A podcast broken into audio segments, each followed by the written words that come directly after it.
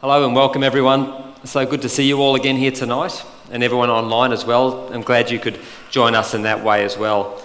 And just make sure if you are online to participate, write in the notes there and tell us what your thoughts are and what you are getting from this. And any prayer requests as well. We love praying for all you guys online. So if there's anything you need prayer for, make sure you let us know and we will absolutely pray for you this week.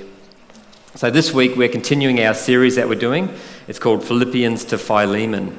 James did a great job last week. I think most people would have seen that. Yeah, give him a clap. That's worthwhile. He did an awesome job at bringing Philippians to light for us. And while he was doing that, I listened to it on the Monday because I was doing the kids.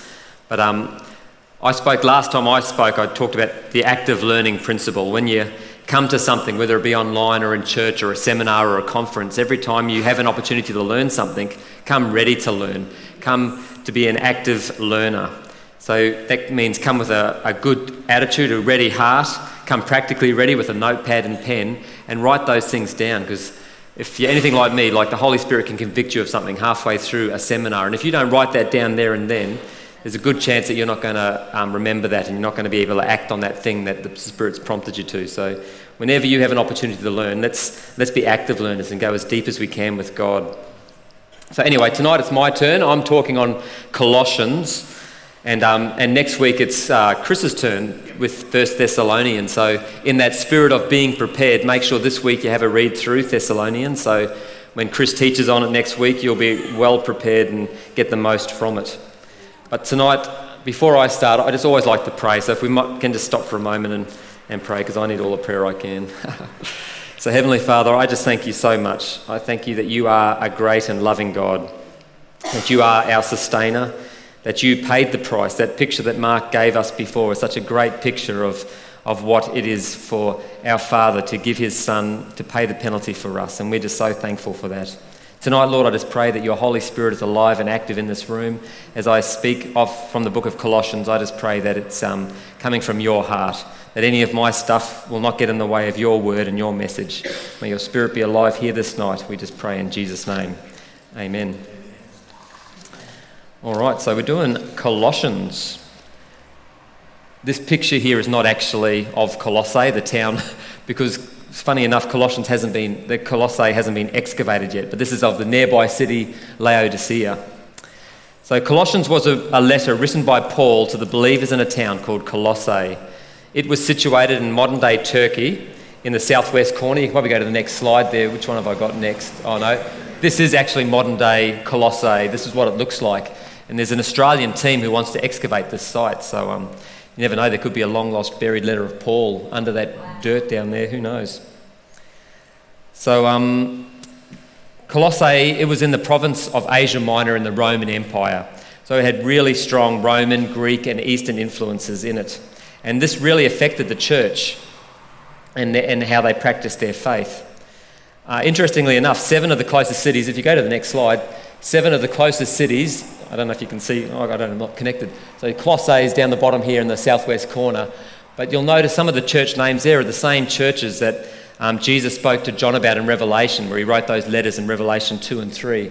You've got Laodicea, Philadelphia, Sardis, Thyatira, Pergamum, Ephesus, all of those there. So that's where the letter was written to Colossae, and way over here is Jerusalem and Damascus, where Paul first encountered Jesus. So this is a place that Paul had never been to. He'd never been to this church before, but he still had influence there because of his work in the Gentiles, in the work in Asia. And the guy who started that church, I'll see if I can get his name right. I'm on my next note. That's it. That's right down the bottom here. Epaphras, I never get it. Epaphras, yes. He founded the church, and he was likely one of Paul's converts from when he was in Ephesus, I think it was.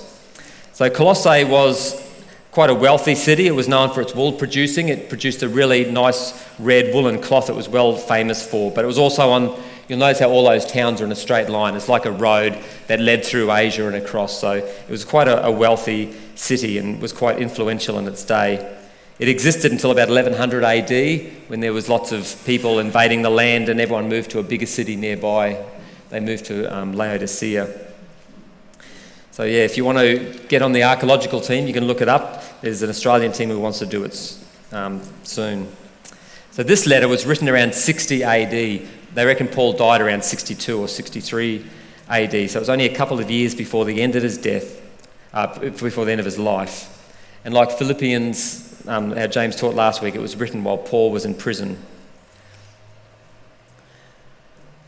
He wrote it to encourage them on their journey, but also to refute some errors that were seeping in. Things about Jewish legalism, the worship of angels, and those Greek and Roman influences we were talking about before. Colossae was an embattled church in a world hostile to the ways of Jesus. And this letter gives us beautiful insight into timeless truths that take us into a deep understanding of Jesus and a deeper understanding of how a life in Jesus is lived. So let's go to the next slide. Yes, so tonight we're going to look at Colossians in two parts. I just like this picture, so I put it up there. I think it illustrates the majesty and authority of Jesus well.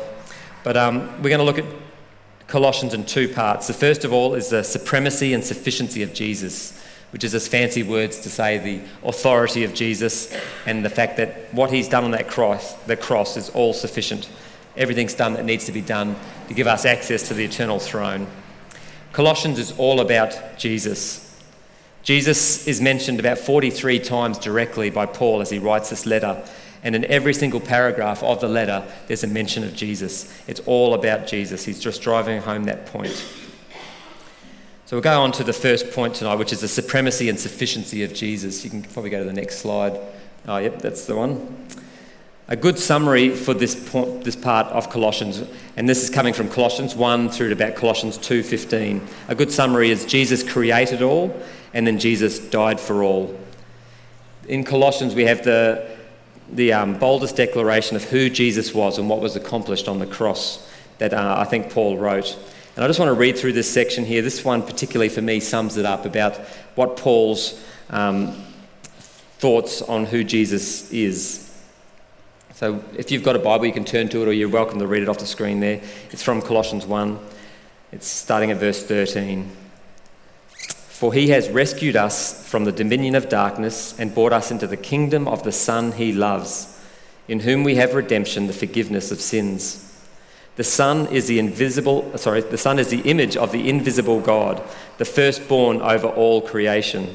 For in him all things were created, things in heaven and on earth, visible and invisible, whether thrones or powers or rulers or authorities.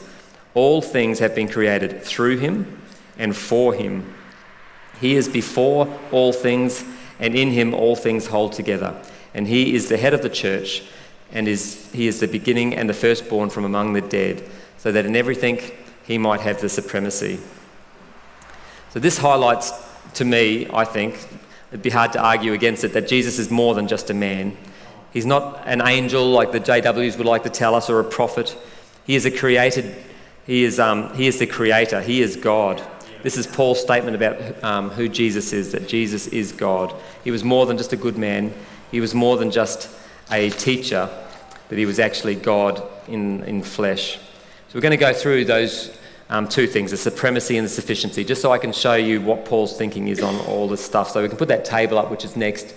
We'll just quickly run through these things to just lay a foundation about who Jesus really is.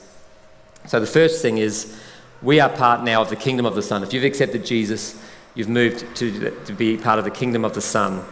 There is also a dominion of darkness. So there's two choices. You can have God or evil, light or darkness. You can have goodness or sin.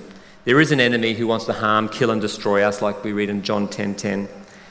But all authority and all power has been given to Jesus now. It says he's disarmed every power and authority. So by Jesus' death on the cross, he's abolished the power that was there in the enemy. It's no longer there. All power that the enemy has is what we hand over to them. If we're in Jesus, we don't have to surrender to those powers anymore. The next point is that he is the image of the invisible God. And it says later on in 1:19 and again in Colossians 2:9 that all fullness of God dwelt in Jesus in bodily form. So it's saying that God was all man. He was definitely a man who walked this earth. He stubbed his toe, he'd hurt himself, but he was also all God. He was all man and all God. He created all things. It said in that passage that all things were created by him and created for him, which is a really interesting statement, which we'll go into a bit later as well. It's like in John 1:1, when it talks about Jesus and it uses a metaphor of the word. It says that all things were made without him, all things were made by him, and without him nothing was made that has been made. And if we go back to the start of the Bible in Genesis 1:1, it says, "In the beginning God created the heavens and the earth." Jesus is the creator. You know, the only person that can do that is God. So Paul's just laying this foundation. Jesus is God. Jesus is God. The next one relates directly to us. He is the firstborn of the dead. He proved his lordship over the material world by rising from the dead. He was the first to conquer and to make a way for us to do likewise. When we accept Jesus, when we follow him, we likewise enter into that life that we can beat death. It no longer has a hold over us. And finally, he's the head of the church. He's the head of Powerhouse Church, but he's head of the universal church. At that combined church event, we spoke about how we are one church, and that's Jesus is the head over the whole church. He is our master, he is our king, he is our Lord, and he's the reason we have access and reconciliation of our relationship to God the Father. So that's why Jesus is the authority. That's why he has supremacy over us and over all creation, because of who he is. And on the sufficiency side, we have redemption, the forgiveness of sins. Mark spoke about that beautifully in the communion, so I'm not going to harp on about it, but we know that what was accomplished on that cross forgave us of our sins. Sin is an offence before God. When you sin, you're actually offending God. It hurts him. So that's why repentance is so important for us as Christians, that we can make a decision and turn away. And it's not just something we do. I'm going off on a side note now, but it's not just something you do at salvation, but repentance should be a way of life for us Christians. When we notice a sin in our life, when the Holy Spirit convicts us of sin, that should be a moment where you stop, repent, and turn away from that sin and choose a better way. And because of that forgiveness of sin, we've been reconciled in our relationship to God now as well. So in Genesis, we know that sin entered the world, that man chose sin over God, and the relationship was broken. Sin entered the world and a curse came in that's caused all the damage and harm to his good creation. But through what Jesus did on that cross, and it talks about it in Colossians 1:20 and 22, that now we have been reconciled to God through what Jesus has done. And because of this, we are now alive in Christ. When you sin, Mark spoke about this as well, that the wages of sin is death, but the gift of God is eternal life. So when you are living in that sinful life, you're actually living in death. But when you accept Jesus, you move into the light and you're actually alive. You're taken out of death and into life. Just go on to slide 2 now. The next slide. Sorry, not slide 2, whatever the next one is. Yes, that's right. So it's all about Jesus. Paul throughout Colossians, but in particularly that passage I just read, highlights who Jesus really is, that he is God, that he created, that the fullness of God dwells in him, that he can forgive sin and he can reconcile us. The material world has no power over him. In fact, he has overcome and disarmed all powers and all authorities. That's why John says that we can have life and have it abundantly. And Paul and Peter and a lot of the New Testament writers talk about us being free. We're no longer slaves to anything. We are free. If we give Jesus permission to come into our life, unless we place ourselves under his power and his care, because we can choose not to accept Jesus and continue to live in slavery to sin. You see, it's all about Jesus. This is all the stuff we need to understand before we can go on to the rest of the letter of Colossians, because we have to understand Jesus before we can understand the impact of this on our life, on every part of our life. So just change the slide there, go to the next one. Paul's goal in focusing on the supremacy and sufficiency, and he does it all through Colossians, but particularly those first couple of chapters. His goal in this was to lay the foundation, because to talk about the thing that he really wanted to get across to the Colossian church, that to live a life with Christ means to live a life connected to Jesus, a life centered on Jesus, where all other aspects and parts of our life flow out from that center point of Jesus. We were created for him, it says in Colossians 1:16. That is our purpose. That is why real peace is only found in following Jesus. And then after laying this foundation, he spends the rest of the Colossians calling Christians all through Asia, calling us even now, a couple of thousand years later. He's calling us to a different way of life, a life of surrender to Jesus. I just want to read a bit from Colossians 3 now. It's Colossians 3, 1-4. Since then you have been raised with Christ. Set your hearts on things above, where Christ is seated at the right hand of God. Set your minds on things above, not on earthly things, for you died, and your life is now hidden with Christ in God. When Christ, who is your life, appears, then you will also appear with him in glory. It's a bit like what James was saying last week in Philippians. It's this eternal perspective. It's about shifting our attention from the things of our world and onto the things that matter, the things that really matter. Paul is calling us to surrender our life to Jesus, because that is what will lead to the best life. You can have joy, and you can have peace, and you can have love and hope. The trouble is we often don't fully give ourselves over to Jesus. We only partly surrender. So I know when I first gave my heart to Jesus, I felt at the time I was giving it wholeheartedly, but I really believed in Jesus and I desired to follow him. But as I think back now, 20 years ago it was, I don't think I was really ready to hand over every part of my life to him. I still had so much to learn. I kept my life compartmentalised. I kept parts of my life outside of the touch of Jesus. And I was also in a church that didn't believe in the continuing works of the Holy Spirit. They believed that all the gifts of the Holy Spirit had stopped when the apostles died.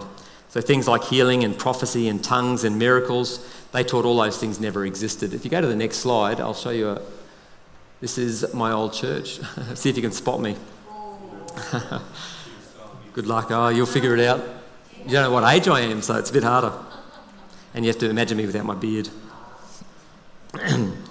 So when we'd pray for people, like they were a faithful church. They taught me about righteousness. They taught me about how to honour God, how to be disciplined in my faith. There were so many good things that come from my journey at this church. It's just that when we prayed for people, we didn't believe that they'd be healed. So we only had part of the story. We didn't get the full story of who Jesus was. And personally, I also kept parts of my life outside of his reach. I remember having a conversation with a friend back then talking about how I've got like my God thing sorted on Sunday and how my work situation's going really well, and I was studying at uni at the time and my life was all on track, but I could just see how compartmentalised my life was, that Jesus wasn't infused into every part of it. And I know then that I had Jesus in a box, I had God in a box, that I just had to know this little bit of God before he would start to slowly reveal the rest of himself to me. But that was where I was. The reality is I was only ready at that time to give part of my life to him. And I see many other people do this as well. Through so many conversations I've had over the last few years, or probably over my Christian life, I can see that so many people, they love the idea of Jesus, they love the idea of faith, they come and ask Jesus into their life, but they're scared to give over their whole life to him. There's a great analogy which I'm going to borrow, because I just think it's the best analogy for what I'm talking about here. It's from J. John. Some of you might have heard this analogy over the years. He talks about think about your life as a car. You can go to the next slide. Hang on. Did you find me? You can go back. I'll show you. I'm right up the back. That guy with the white shirt and the tie, I'm sort of just next to him there. Did you pick it? Well done. He might have been. Oh, it could have been. Let's see if my parents are in there. They'd be on there. Oh, yep. Is my father there? Yep.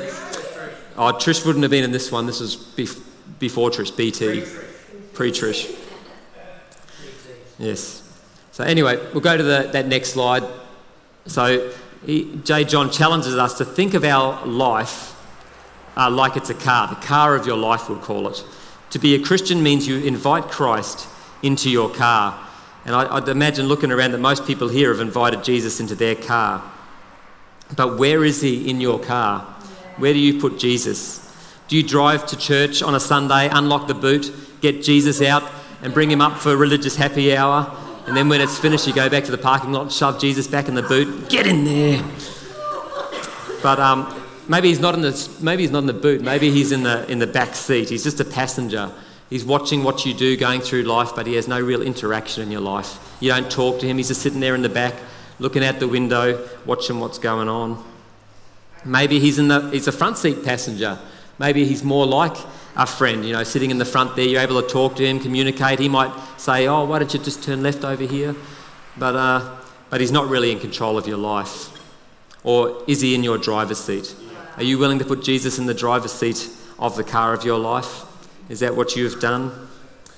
There's one more question. If he is in the driver's seat of the car of your life, are you a backseat driver? When he turns left, are you going, "Whoa, where are you going? Why are you going down that road for?" "I'm taking you down the road to compassion." And you go, "Oh, I don't want to have compassion." He's taking you down the road to generosity. You say, "Oh, what are you doing going down there? I don't want to be generous. I don't want to forgive that person." We make all these excuses and we try and drive our own life. Yeah. Our belief in Jesus has to affect our behaviour. Our belief in Jesus has to affect our behaviour. In every area, that's the work of Jesus. The most important decision that we have in life is to invite Jesus into the car of our life. That's our most important decision. But the best decision you can ever make is asking Jesus to sit in the driver's seat. Hopefully, as we grow in knowledge and trust, we can see his work in our life and we can choose to give more over to him. I know this happened to me as I saw his work in my life, as I saw answered prayers, as I saw and felt his presence. I knew that he could be trusted. And I started to give over more of my life to him. And every time I did, every single time, it was for the better. It doesn't mean you don't go through hard things. I had some hard journeys through life, but it is always for the better. I know that I am where I am today because God has intervened in my life. I can look back and see him sort of directing me in and out of paths. I know that I married Trish because he brought us together. I know we've got the children we've got because of him. I know I'm in Maryborough because of a direct intervention by Jesus into my life at the time. And if I go way back to even before I gave my life to God, I had an opportunity in my high school years to go one way or the other. I had a friend who was a major influence in my life that I went to school with, and he was sort of leading me down a bad track. My mum's going to ask, "What is going on?" But I'll tell you later. But he was a bad influence, and at the time he wanted me to go to the surf club with him down at Tugun on the Gold Coast. At the very same time, our church had just started a boys' brigade, and I was not interested in boys' brigade at all. I thought the uniforms looked stupid, and I had no interest in it at all. But out of respect for a friend who invited me, I thought, I won't go to the surf club, I'm going to go to boys' brigade. And that decision, when I look back, actually changed the course of my life. I never missed a boys' brigade after that, yeah. And it was because of soccer, actually, Taylor. You'd be impressed with that. Every Friday night at Boys Brigade, we played soccer, and that was, for me, just the bee's knees. I just loved it. I looked forward to it every week, and then we started doing camps and stuff, and it led to a youth group, and it led to me finding Jesus in a fuller and more real way, all because of one decision that I made back in one place. That friend who was a bad influence, both him and his two older brothers all went to prison and all went down a track that was really sad when I look back at it. He was just such a good guy, but bad choices. Remember, Paul said in Colossians that Jesus is supreme over all creation. He holds the keys to living the life that we were created for. We just have to put our faith and our trust in him. We have to give him the driver's seat. He won't take it from us by force. You have to give it over to him. We get to choose where he sits in our life. So where are you putting Jesus in your life? Let's take a moment to think about that. Where is Jesus in your life? Have you got him in the driver's seat? Is he in the passenger seat? Is he in the back seat? Or is he still in the boot? Or maybe he's not even in your car yet. Maybe you're sitting here wondering about why would you let Jesus into your life? And I hope that Holy Spirit is prompting you, if that's you, that you can say yes to Jesus. It's the best thing that you can do.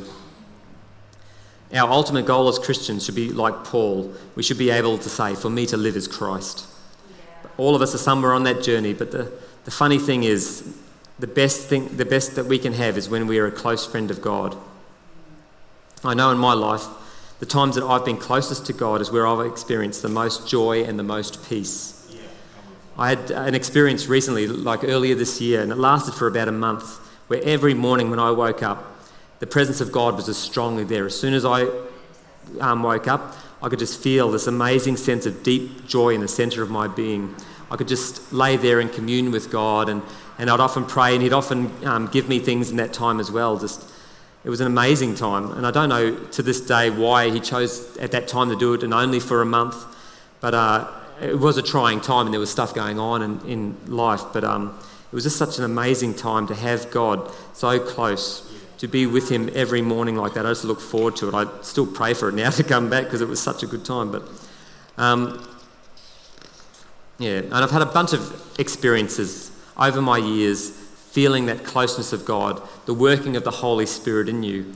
I've had prayers answered, just amazing prayers, like praying for an opportunity to share the gospel, and like less than an hour later someone just randomly asks you a question about Jesus. You know, I've been, while praying, just had words come that are not my own. They didn't come from me at all. I know they come from the Holy Spirit.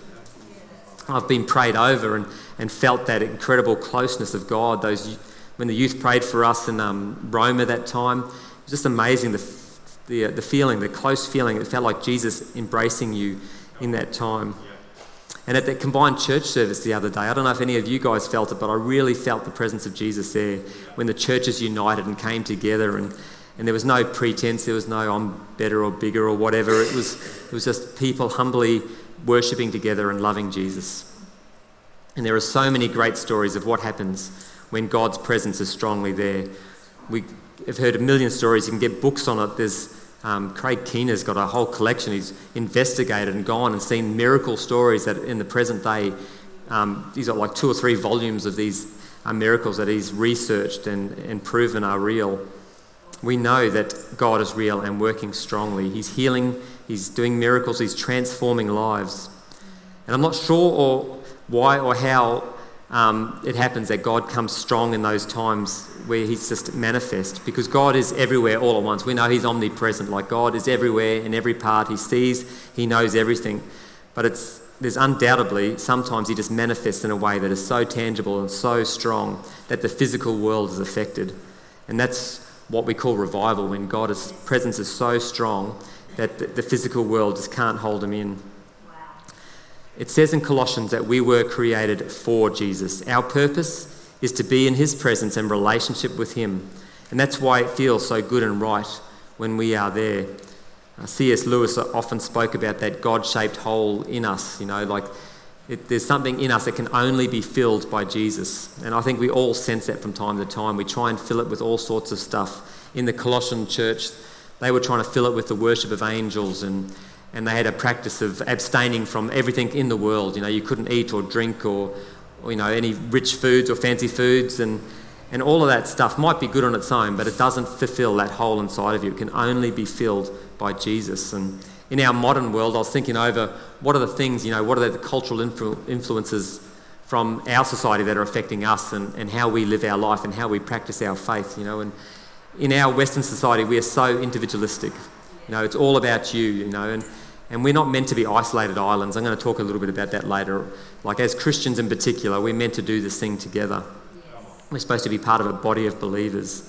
You know, there's this massive push now for the pursuit of pleasure. You know, hedonism has really become a thing. I saw an ad on TV when I was watching Ninja Warrior with the kids. It was this show called Love Island, and it had nothing to do with love whatsoever. It was all about lust, and I'm like, man, people are just trying to fill their life with all this stuff, but in the end it just breeds emptiness. And you can see it in those shows, like even in the ad, you can see the people in tears and breaking down. It's like, there's no love here. You know, love does not end in that. We need to overcome what our society has to offer. And Jesus is such a better thing than what the world offers you. So how do we do this? How do we surrender our life to God? It's a very easy strategy that Paul gives us here in Colossians. It was simply to set your hearts and minds on things above and to live your journey of life with your brothers and sisters. And I'm going to read this another passage from Colossians. I think this is where I was going to do it. I should check the next bit of paper to make sure I'm on the right track. Yes. Because I started writing this big explanation of what Paul was saying in the end of Colossians here and how we're to live our life. But in the end, I just realised I was just sort of repeating what Paul said, and all Scripture is God-breathed, you know, so why don't I just read the Scripture instead of doing Simon-breathed? So I'm going to read to you. It's from Colossians 3, 5 to 17. It's sort of a longer section. It comes after that, set your hearts on Jesus, set your hearts and minds on things above section. It starts in verse 5, I'll start.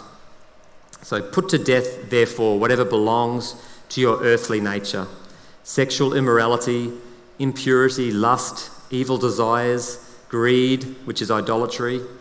Because of these, the wrath of God is coming. Greed's probably another one for us too, and materialism, things that just influence us so strongly we end up going after money rather than worrying about the more important things in life, about your eternal salvation.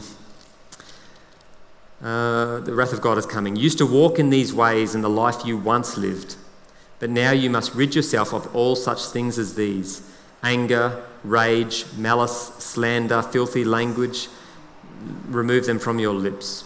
Do not lie to each other, since you have taken off your old self with its practices, and have put on the new self, which is being renewed in the knowledge in the image of its creator. Here there is no Greek or Jew, uncircumcised or circumcised, barbarian, Scythian, slave or free, but Christ is all and is in all. And Paul often uses that sort of language, you know. I was reading Galatians the other night where he talks about the same thing. It's no male or female, slave or free, Jew or Gentile. It's a common theme with Paul that in Jesus we are now all equal. Therefore, as God's chosen people, holy and dearly loved — this is you if you've chosen Jesus. Therefore, as God's chosen people, holy and dearly loved, clothe yourselves with compassion and kindness and humility and goodness and patience. And, you know, in Galatians it goes on to say love and joy and peace and patience, goodness, kindness, gentleness, faithfulness and self-control. Bear with each other. Forgive whatever grievances you may have against one another. Forgive as the Lord forgave you. And over all these virtues put on love, which binds them together in perfect unity. Let the peace of Christ rule in your hearts, since as members of one body, you are called to peace, and be thankful. Let the word of Christ dwell in you richly as you teach and admonish one another with all wisdom, and as you sing psalms and hymns and spiritual songs with gratitude in your hearts to God. And whatever you do, whether in word or deed, do it all in the name of the Lord Jesus, giving thanks to God the Father through him. Just like to repeat that last bit, hey? Like whatever you do in word, deed, so in all actions and whatever you say, do it all in the name of the Lord Jesus, giving thanks to the Father through him. After that section, it just goes on, and Paul talks to wives and husbands and fathers and children. He just starts talking to the Colossians about the influence of God in every part of your life and how that looks. That's what he is calling us to. I'm just going to move into the conclusion. If the band want to start making their way back up, they can start coming up now. So just to summarise, Jesus is God. Everything that needed to be done has been done. We have forgiveness. We have a restored relationship to God, and it's all done through Jesus and his work on the cross. All we have to do now is surrender our lives unto him, to put Jesus in the driver's seat, to live in our created purpose and trust in him, so that we can have a peace and joy that is so rich and so deep that nothing in the whole universe could even come close to compare it. So this is the list that we just spoke through in Colossians: the earthly nature and the Jesus nature. Which side would you rather live on? Which side looks the better side to live your life on? I know for me, like, I would choose the Jesus nature every day. And you can see this in the world. If you watch TV shows from the world's perspective, you'll start seeing that these are the attitudes and these are the things that they are feeding into people. All these crime dramas and things that are so common nowadays are all just bringing the evilness and the bad stuff into our life, where we can have a closeness to Jesus and walk in that nature and know compassion and kindness and humility and gentleness and patience and forgiveness. For me, this highlights what is at stake with those two choices we have. Do you want to be part of the kingdom of the sun, the kingdom of light, or do you want to continue to live in that dominion of darkness? If you choose Jesus, put him in the driver's seat. Make that a prayer for yourself this week. Say, Jesus, I want to surrender to you. I want to put you in the driver's seat. If you're lacking the faith or trust, talk to him about that and say, I'm lacking the faith, because Jesus can help you with that as well. Only one of these two roads can lead to peace. Only one can fill the void that is often inside of us and lingers there. It can only be filled by Jesus. The beautiful thing is, though, you don't have to do it alone. And this is what I was talking about before, that we are a body of believers. This is something that we can do together. It doesn't have to just be you. Salvation is an individual thing. When you come to know God, it's between you and God. But Christianity is lived out with fellow believers. How amazing would it be for us as a community of believers to all surrender ourselves unto Jesus and follow his path and his ways completely? Where we don't let the world's influence affect our devotion and our service to the King. My heart really aches for that. I'd love to journey with a whole bunch of people who are just sold out to Jesus and want to live for him and can push that stuff of the flesh and the stuff of the world to one side. If you want to know what that looks like, have a read of the book of Acts. What the believers did at the start, that's what our movement's named after. Acts 2 Alliance is named after what happened at the start of Acts. When they surrendered their lives to him, they literally changed the world, and we are here today because of what happened to those people there as they followed Jesus. Does your heart long for that? Do you long to be united with other believers, sold out for Jesus, changing the world for him, seeing people connecting to God in powerful ways, seeing the sick healed, the dead raised, and working in an amazing connection to God and feeling his presence all the while?